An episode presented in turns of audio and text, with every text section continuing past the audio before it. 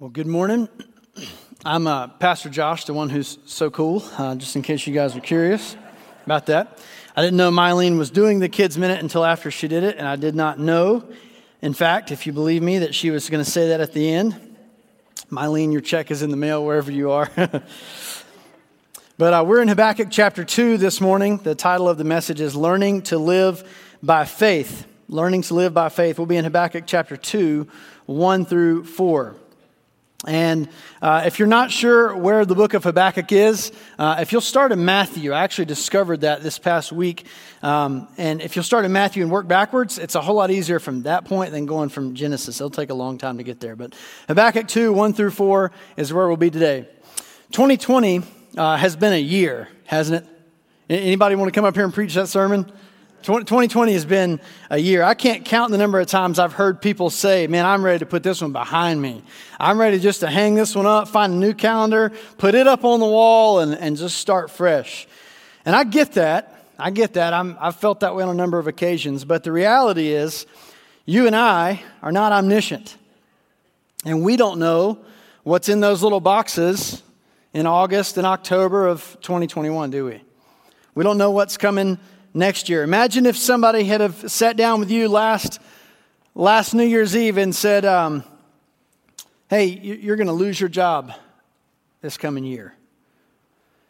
Or you're going to lose your spouse this coming year. Or you're going to miss out on the internship that you were really hoping was going to propel you into um, the next season of life. Or it's just as simple, you would be asked to stand six feet from every living soul around you and wear these little things, and I would be preaching to eyeballs this morning. No one, no one thought that 2020 would come with what it has. But if someone told you what you were going to be facing in the next 12 months, just the sheer weight of that knowledge would be crushing, wouldn't it? If you knew what you had to walk through, the highs and the lows, the mountains and the valleys, it would be so crushing mentally and emotionally that we would struggle to get out of bed in the morning because we knew it's Tuesday and today a certain thing is going to happen. But in the book of Habakkuk, that's exactly what God does. He reaches out to the prophet with a vision of the severe punishment that's coming to him and to his people, Judah, because of their sin and their rebellion against God. And the prophet staggers under the weight of what he hears. He staggers under the weight of the vision.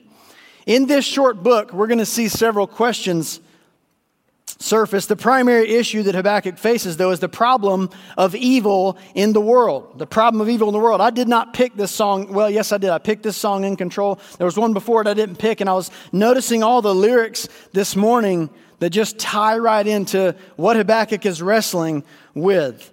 If God is really in charge, then why doesn't He do something about all the evil and the injustice in the world? And then, on a personal level, if he is in control, like we just sang, how can I believe in a loving and personal God who's going to allow bad things to happen to me? How can I believe in a God like that?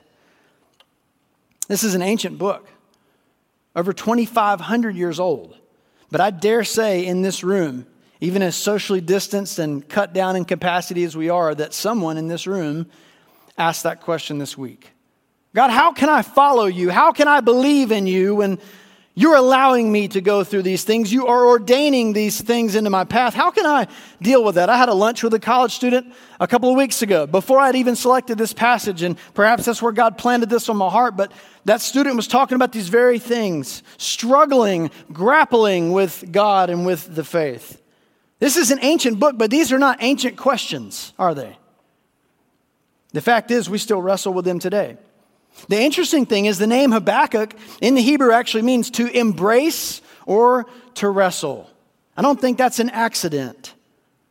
This book is about one man's wrestling with God over why certain things happen in this world that we don't understand. The key, key verse in 2 4 is, But the righteous shall live by faith. And, and, you need to understand before we ever go anywhere, if you miss everything else I say, you need to grab a hold of that verse. If you forget everything I say, remember what God has said those who are righteous, righteous in Christ by faith, that's how you live, by faith. A few weeks back, I had a different student, a new student. We're out on a hike. I'd never met this student before.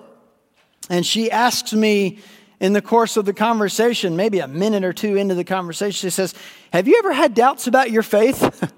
I thought, Do you start every conversation with strangers like that? But I love the honesty in that question. I told that student, I love the honesty in your question. There's a difference, see, between doubt and unbelief. And you need to understand that there is a difference between doubt and unbelief. Doubting means we're asking hard questions, but we are still continuing to grapple with God.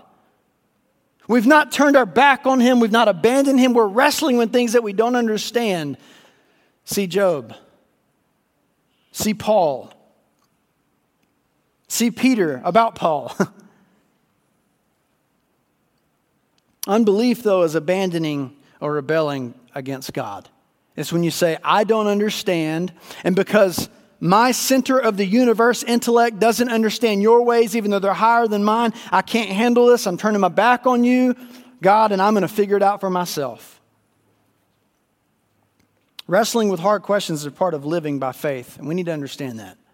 Let me give you a little background as we go through this, these few verses in Habakkuk so you understand what's happening in the context of this. Around 600 BC, this is 600 years or so before Jesus, King Nebuchadnezzar and his Babylonian war machine were absolutely running roughshod over the entire world. They were swallowing nations whole. And these guys were ruthless. I mean, they were, uh, as we would say, they were bad dudes.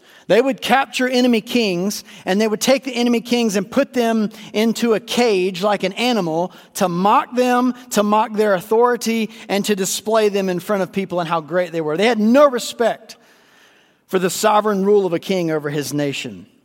When they captured Judah, they conquered Judah, they lined up all of Zedekiah's sons right in front of him, and they executed Zedekiah's sons right on the spot, so he had to watch it. And then they took and gouged out his eyes, so that the last thing he ever saw was the murder of his sons. It was burned into his memory. I have four sons. I can't fathom that happening. But these are the ones that God is going to raise up to punish Judah any of us would say, but wait a second, God, you, like we've sinned to this level, but God, you're gonna, you're gonna raise these people up who are far more wicked than us, and they're gonna be the rod of chastisement and punishment for us? God, that doesn't make any sense. That's what Habakkuk says. He can't believe his ears in chapter 1. Verse 13, he says, But God, you're, you're holy. You're holy. Your eyes are too pure to even look upon evil. How can you tolerate their egregious sin and their rebellion against you, God? And you sit silently by and watch it all happen. That's what the prophet says to God. Those are strong words. I don't like it when my kids talk to me that way. That's the pattern of the whole book. It's a wrestling match. It's a wrestling match. The prophet makes a move with a complaint, and God counters with a response. It's a wrestling match between the prophet and between God. And it's one of those responses I want us to look at today in chapter 2 and verse 4. Three lessons I want you to see in this text, even though it's a few verses, that teach us how to live by faith. The first lesson is this living by faith means we learn to listen to God. Living by faith means we learn to listen to God. In verse 1, Habakkuk says, I'm going to climb up into the watchtower and wait for God's response. I want to see how he's going to answer my complaint. He's heard the bad news of chapter one and he determines, he sets his mind, just like Jesus set his face toward Jerusalem, he sets his mind to say, I'm going up into the watchtower and I want to wait and I want to listen for God's reply. See, in Habakkuk's day, the, the watchtower was a place removed from the rest of city life. It was set apart. It was a physically distant place so that the noise and the din and the clamor of the world around him would be removed and he could hear the voice of God. He's intentionally preparing himself to listen to God. He's not going up to look out for the enemy, he already knows that's coming. He's going up to look out for what God will say in response. In the Gospels, we see Jesus doing this all the time. We see him pulling away all the time, slipping off to a quiet place. How does he start his ministry? 40 days in the wilderness. 40 days out in the quiet, solitary place to pray is how he starts his ministry prayer and fasting. And then, if you go read Mark chapter 1, he comes back for one day, real busy day of ministry, first day, humanly speaking, on the job as the Messiah. And as soon as that's finished, what does he do in Mark 135? It says he gets up early and he goes off to a quiet place again. He's constantly slipping away to tune his ears, his station into his father's voice. He wants to hear what his heavenly father is going to say. And Habakkuk does the same thing. He climbs up into the watchtower to wait on God and to single out his voice from all the rest. Dane Ortlund in a comment on listening, he says in Genesis 3 humanity was plunged into decay. Humanity was plunged into decay because we failed to listen to God. The thing that landed Judah in this terrible spot that they're in with a wicked enemy hot on their trail is what? A failure to listen. What's bad is if you go read the Old Testament, God told his people this was going to happen. He told him it was going to happen. In Deuteronomy 28 through 30, he said, If you obey, you will receive abundant blessings, lavish blessings. You can't hold them all. But he said, If you disobey, Here's the curses you're going to have fall on your head. And he spelled them out in scary, specific ways if you look at the Babylonian Empire. And Judah still chose to rush off the edge of the cliff into God's judgment. How near are some of you perhaps in this room this morning?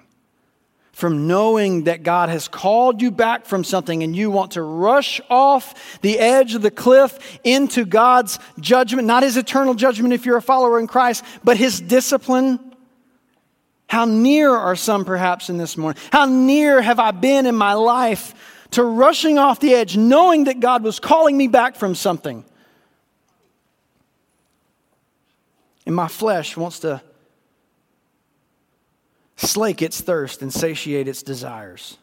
The great need of your soul this morning is to hear the voice of God. If nothing else happens today and you hear God's voice speak to you and call out to you from His Word, it has been a wonderful success.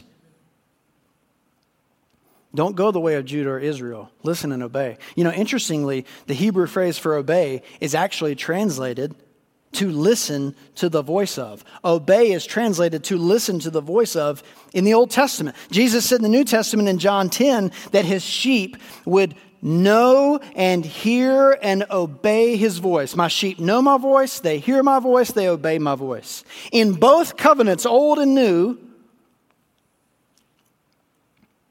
hearing and obeying run together. They're biblically inseparable. When you hear God's voice, the, the, the, expectation is that we will obey. I wonder what difference it would make this week if some of you in this place, if all of you in this place said, you know what, I'm going to find a watchtower somewhere. Maybe it's a tree stand. It's my favorite watchtower. I'm going to climb up in a tree stand where the rest of the world can't get to me. I'm going to go down in my basement. I've got a chair down in the corner. I'm going to take a walk out by myself on the greenway, find a pine tree and sit down. Like, what, what if you found a watchtower where you could separate yourself and you could actually hear the voice of God over everything else? What difference would it make in your life? If you want to walk by faith, you have to learn to listen to God, period, the end. The second lesson we learn is this living by faith means we learn to wait on God. Habakkuk has to learn to wait on God. We see it in verse 2 and 3. Habakkuk, or God says rather to his watchman, write the vision down and make it plain. I love that. God is not a, a God of confusion, is he? I love that. When Jesus preached in the New Testament, what did he talk about? He talked about seeds and he talked about rocks and he talked about dirt and he talked about food. He talked about simple things. He wanted to make it plain so there was no way you could misunderstand who he was and what he came to do. Anybody that tries to distort who Jesus was and what he came is a false teacher. And they want to divert you away from the path of salvation. Jesus made it plain, and God says to Habakkuk, I want you to make it plain so that he who runs may read it. That's weird. Like, probably no one ran this morning, right? If you did, you probably, you're still out of breath. What in the world does it mean? It could mean one of two things. It could mean that God's words need to be so plain and clear that a running messenger could shout it as he runs by the city. And you see a running messenger come and they shout it and you hear, and it's so simple and uncluttered that you know exactly what God is saying. Or it could mean make it so plain and clear that you can read it as you go racing by the billboard, if you will. Think about the green interstate signs before GPSs, right? Like we actually use those things. They, they still, they're still up there if you're curious. But they are simple. They are uncluttered. When they are put there, they, they are, the vision of where you need to get is made plain. It is made clear. So you can get where you're supposed to go. See, God wants his people to know what he says so they can trust what he says because they're going to have to wait on it. They're going to have to wait on judgment, so they got to know it and they got to trust it. Verse 3 says the vision is for a future appointed time. This vision is the vision of Babylon's judgment. It is for a future appointed time. God's judgment will come, but they're going to have to wait on it. And there's a good chance that Habakkuk will never see this thing happen in his lifetime. He doesn't know. But God says, even if it seems slow, wait for it. It will surely come. Lamentations 3 the Bible says, The Lord is good to those who wait for him. To the soul who seeks him, it is good that one should wait quietly for the salvation of the Lord. 2 Peter chapter 3 verse 8, a day is like a thousand years to the Lord and a thousand years is like a day. God's not worried about kitchen timers right? He didn't operate inside of time. He's not in a snow globe like you and I are. You and I are tucked inside of a little snow globe called time. He's outside of it. The vision of God's judgment has a scheduled delivery date and it's going to arrive on Babylon's doorstep exactly when God intends it to. But who likes to wait? Do you like to wait? You don't like to wait, do you? We get cranked up if we can't get that pair of shoes on two day prime shipping. you mean I'm not going to have that pair of shoes for the wedding? For the... But there's good stuff going on in the waiting room. There is good stuff going on in God's waiting room. Mark this down God will not waste my waiting.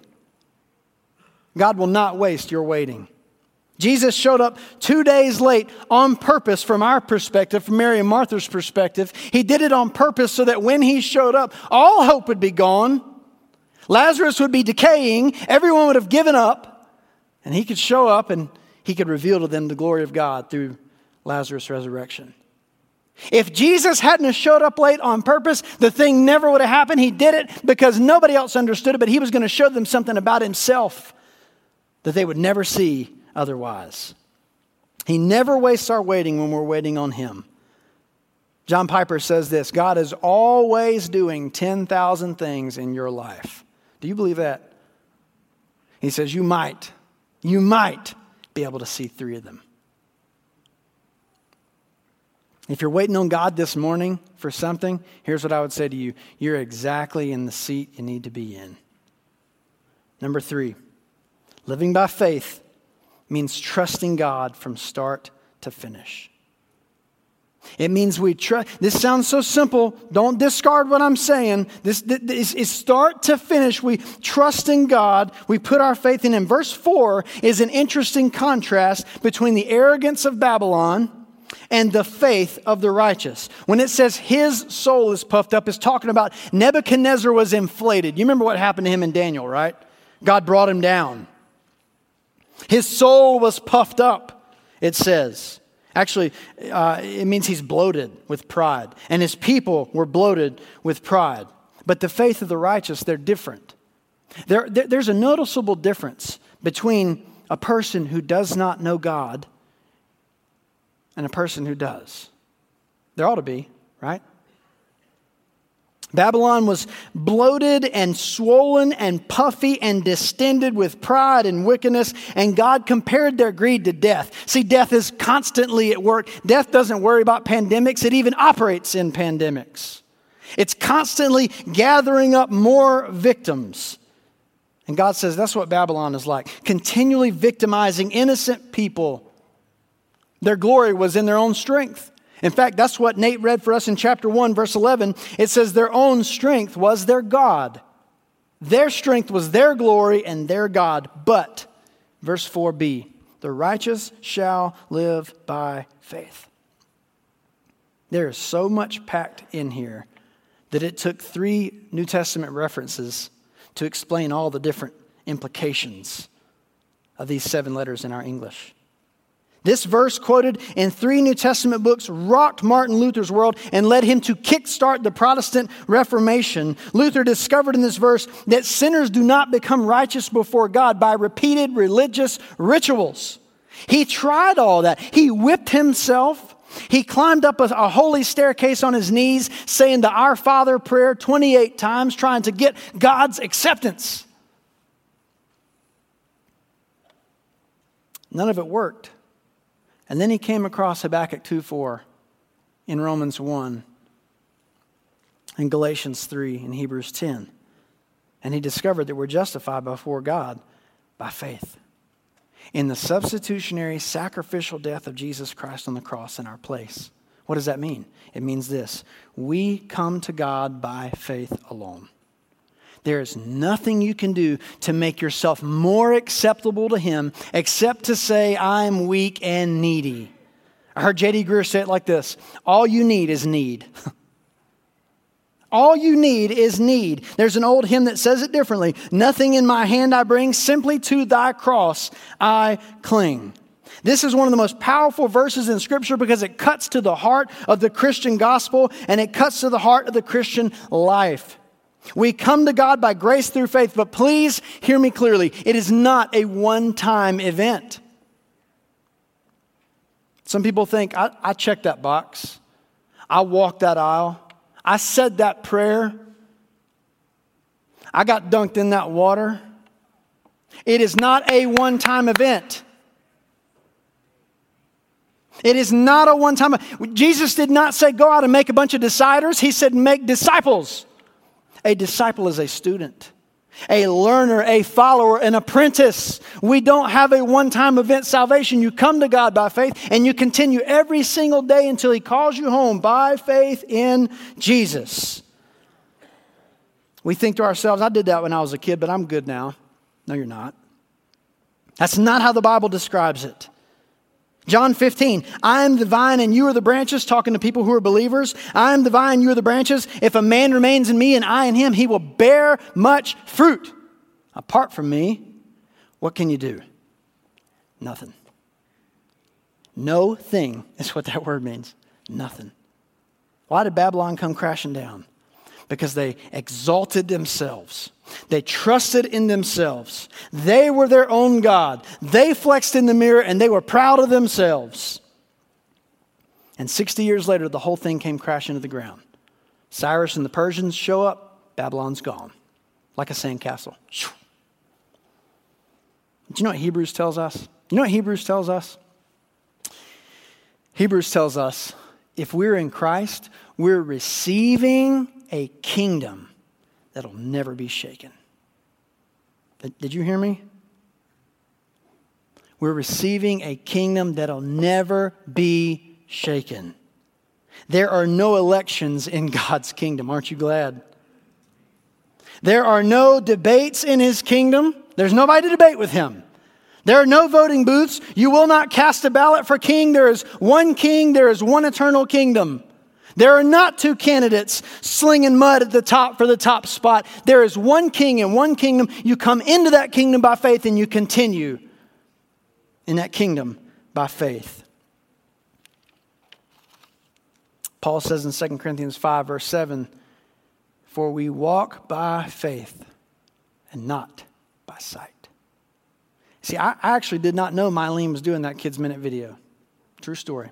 I walked out in the hallway on Thursday Steve and Doug told me, Oh, guess what? We just finished a Kids Minute video. Told me all about the video. I didn't, I didn't watch it for a while until I got home. I watched it with my wife. What Mylene didn't tell you, and I called her back and got her permission to share this, is that she's actually gone on two, two of the toughest hikes around here. They were tough for me. And she went with our college group in the summer and one in the fall on two of the hardest hikes around here. The first we did was, was Rough Ridge. I think we're going to have a few pictures up here. Here's Mylene going down the trail at Rough Ridge with John Lachelle guiding her. Leave that there for a minute if you would. And John's guiding her, and she's got her cane out, and he's explaining step to the right, take a step to the left, watch this big rock, here comes a root. We got beat up. Man, that, that trail gets his name on. It's rough. We got beat up, we got bumped, we got bruised. I was guiding her, John was guiding her, Amber was guiding. I mean, like, it was awesome. But check out this next picture. This is Mylene up on the top of Rough Ridge, second level, I think. And we just sat up there and I thought, man, like, what tenacity, what grit for her to fight her way to the top up there with limited vision. We did this in the daylight. I want you to know she came back for a second hike. She came back for a second hike and we went to the chimneys. And I don't know if you know what I'm talking about when I'm talking about the chimneys. That, that's a hard hike. That's harder than Rough Ridge. And we went to the chimneys at sunset. And when the sun sets, it gets what? It gets dark. Check this out. Here's a couple of pictures from that night when our, our college group went out and hiked the chimneys.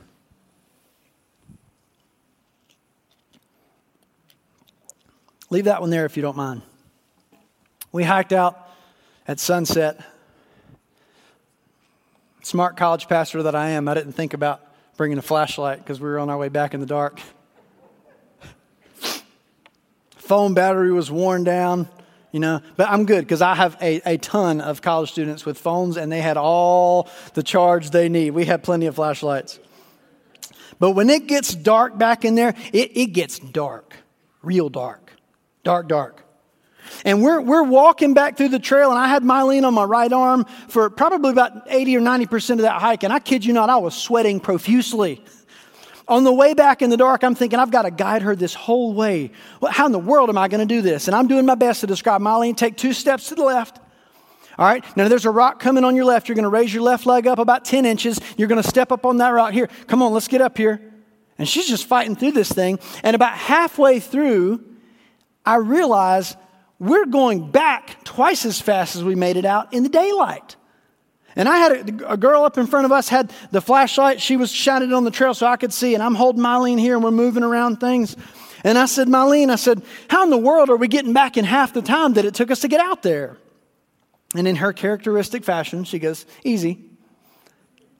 It's because now that it's dark, I can't see anything at all. I'm just trusting you to tell me where to go. I didn't know that she was doing the kids' minute this week until after I had nearly finished my sermon. I rewrote the last part of it because I thought that's the book of Habakkuk. God, I can't see. I'm in the dark. I'm stumbling over things, but I'm trusting you, God, because not, not I trust in myself, but I trust in your nature and your character and your word and your promises, and I will trust you to tell me where to go. That's the book of Habakkuk right there. So, Habakkuk, finishes his book by bowing himself before the Lord. You can read it later in 3 uh, 16 through 19, I think. And he confesses his faith in spite of his fears. I wonder who would be set free this morning if you just bowed yourself before God in humility and said, Lord, I'm confessing my fears in spite, I'm confessing my faith in spite of my fears. I've still got fears, but Lord, I'm clinging to your promises. Habakkuk says, If everything in my world falls apart, I will rejoice in the God of my salvation. And then look what he says The Lord, his name, the Lord, my Lord, he's my strength. Remember what Babylon said? I'm my strength. We read this and we think to ourselves, but how in the world could I ever say the same things? How could I, how could I say that and how could I mean it? I don't want to just say it. How could I mean it? That's fine for him. How do I get there? Same way Habakkuk did. Same way Paul did. The road they took home is the same road you need to get on by faith. You're, you're not going to see all the answers. God doesn't give an explanation for everything He does. He gives a revelation in His Word of Himself to guide you home by faith. That's your light on the ground. He reveals more of Himself through His Word by the power of His Holy Spirit. That's your flashlight. That's how you get back where you need to go. you remember the scene at the end of The Lord of the Rings? I try to work one of these in. My students know this every message if I can.